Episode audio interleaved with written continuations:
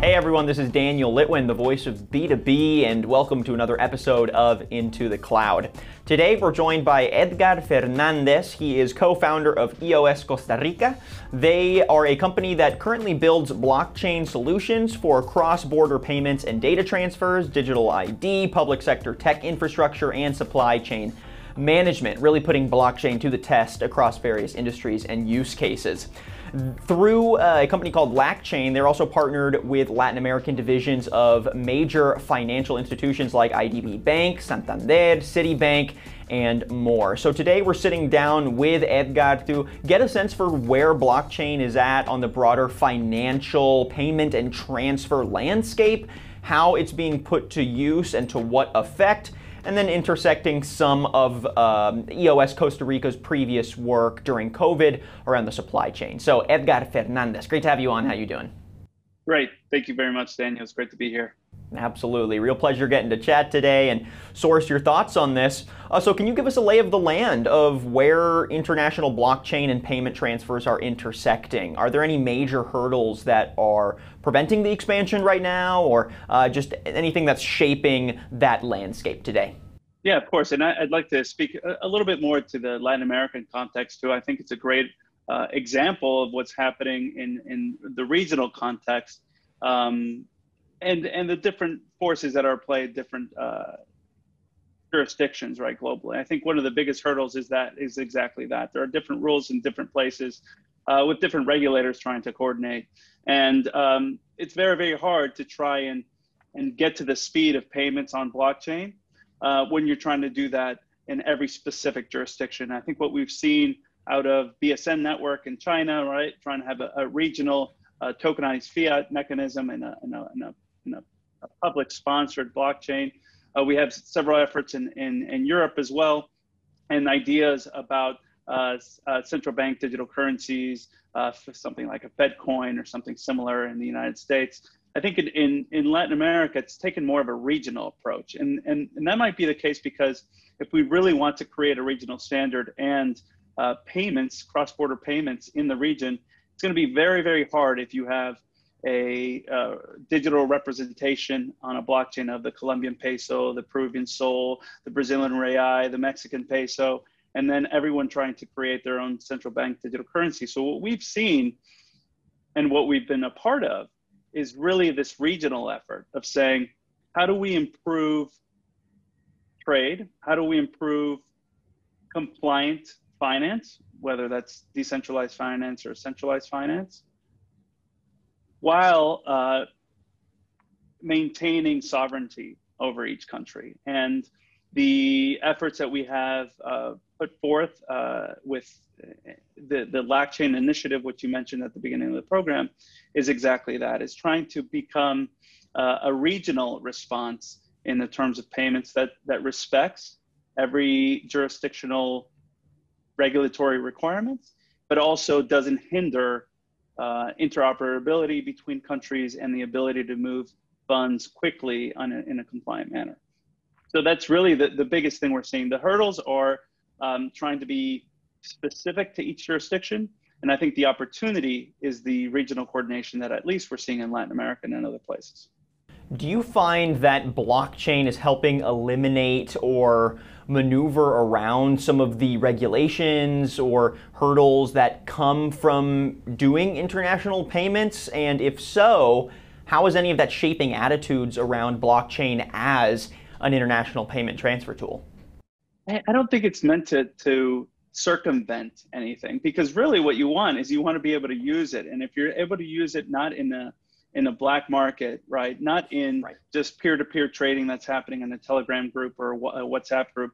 You want it to be easy. You want mass adoption, right? You don't want you don't want uh, payments to be something that is um, marginalized. And to do that, you need it to be compliant. And I think regulators are now seeing the opportunity. They uh, honestly do see the opportunity in what blockchain provides, not, not only in terms of speed and efficiency, but also uh, traceability and the, and the, the tools that now are available for a regulator uh, around analy- anal- analytics, forensics, uh, know your transaction, not just know your customer, know your transaction, right? Where you really don't need to to necessarily know uh, the end users, but as long as you know that the transaction's compliant. Um, I think is really opening up. Um, one of the risks I see uh, is that maybe re- regulators might say, well, this looks very similar to a foreign exchange market. So we're going to regulate it as a foreign exchange market. That might be the case today, right? Where we have several different exchanges, um, centralized or decentralized, um, that uh, facilitate um, changing one token for the other or one uh, fiat currency for the other digital representation of that, be, be a, a stable coin or not. However, the risk there is that we're regulating for today. And that's not going to be the case three, four, five years down the road. So, I mean, just yesterday we are talking to to a regulator on more of a kind of a working group they've set up, and uh, you know they've they were telling us how far they've come from really, you know, I think in 2018, 2019, from not really understanding blockchain, not really understanding uh, digital currencies, to really grasping and getting a good grasp about it, and saying, okay, now we're ready to communicate what we think the, the right steps are going to be. Um, but that's for today. And uh, what, what we discussed is what happens when the bank itself lives on a blockchain, or you know, or or the insurance company itself is a smart contract. Like how how how is that regulation that you're trying to communicate today around payments, right? Uh, that might work today, but in the very near future, you're going to be regulating payments to going that are coming in and out of smart contracts, not necessarily entities or users on the other side. And is the regulation or communication they're trying to give today future proof in that sense? Um, and the answer is probably not. Um, so, although we've made huge strides forward in being a compliant, regulated financial uh, tool, we're not yet there where it's now future proof for what's coming down the line. And that's the things like, you know, uh, a title change, right? Uh, if, if I pay for a property in cryptocurrency and that payment is compliant, but is it legally recognized, right? And how is that connected to the transfer of title, um, insurance contracts, like I mentioned, uh, legal contracts, and all the other things that encompass when the bank itself, right, or the financial entity is actually code that lives on a blockchain, not necessarily something that, that you can regulate. So a lot there to chew. Um, but to answer your question, it's not something that is uh, seen as a as a as a way to circumvent. Um, at least not for people that, that believe that this is definitely a better way to do business. Um, but it's also not to the point where uh, we've really thought about what this is going to turn into and how quickly this moves. And even if you feel like you're caught up in the payment sector uh, and you're ready to regulate that, uh, what is that going to be like, like in, a, in a few years? So, with that in mind, if we look a few years out, do you anticipate that there's going to be large scale government regulation incoming? Uh, and if so, you know, give us a brief elevator pitch of what you think that's going to look like and whether or not it's going to be future proofed or more reactive. Well, I, I, can speak to our experience and why we joined the LACChain initiative. And just to give a little bit of context, this is a public permission blockchain that's backed by the IDB. IDB um, uh, inside their innovation labs, uh, which is a arm of the World Bank and the largest development bank in this hemisphere. Um, and what they're trying to do, and what we're uh, helping uh, along with a, a, list, a long list of uh, alliance partners, some of them that you mentioned already in the financial field, is to build first the, the infrastructure layer. So how are we going to build infrastructure as a public good? It's like building a highway, right? And who benefits from that? And that's what the, the IDB and other development banks actually fund is, is infrastructure. Uh, so building the infrastructure layer of here's a public good that everybody can use, right? public yet permission, as in we need to know who you are when you use it. So you have to build in compliance and regula- uh, regulation at the first layer. And then above that, you'll build who you are as a user or your identity, right?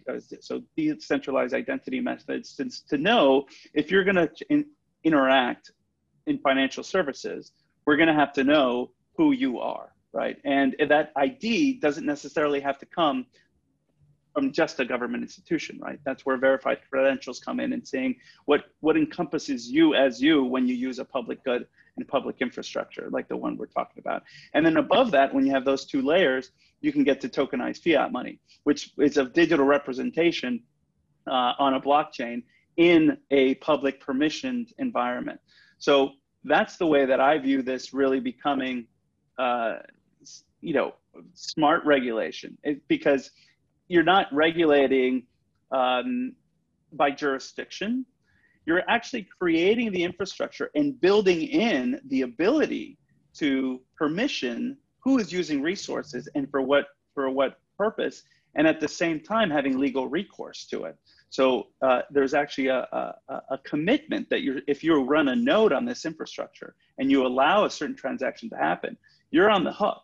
And that's, that's very, very different to what you see in public blockchains where it's very hard to know, you know, is, is, is the miner on the hook for validating or the proof of stake node uh, on the hook for validating a transaction that later became, you know, was identified as illicit or on a blacklist? On an OFAC, you know, list or um, or any of the other um, possible, um, you know, illicit activities that they mentioned. Even though those are, are, are don't represent a large uh, amount, uh, they are the ones preventing this from from from being adopted at a mass scale from from governments and regulators.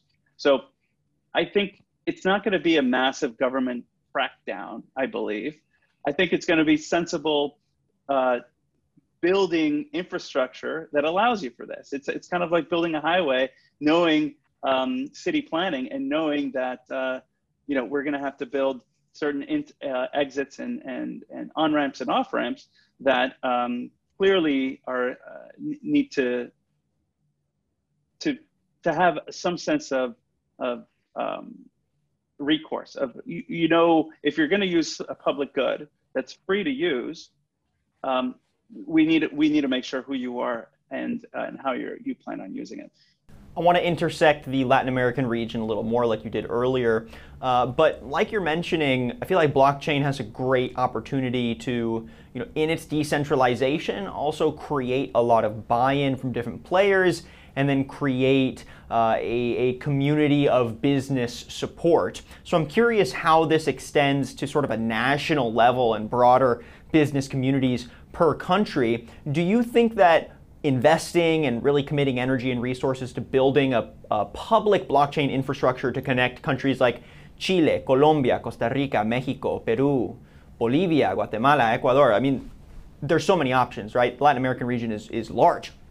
Does building a public infrastructure to connect these, uh, these different countries help foster a more united business community in the Latin American region? And if so, what are some opportunities for collaboration that blockchain could enable between these business communities?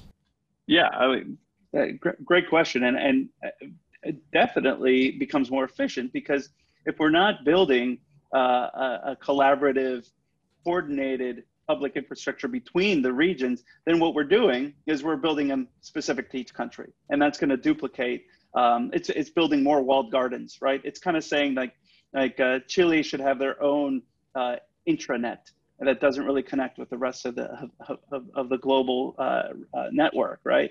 It just doesn't make much sense, and that's actually what we we've kind of seen in blockchain or the beginning of it. It's saying, okay, well, uh, Argentina should have their own blockchain authority, and then uh, Mexico should have their own network built on different protocols, et cetera.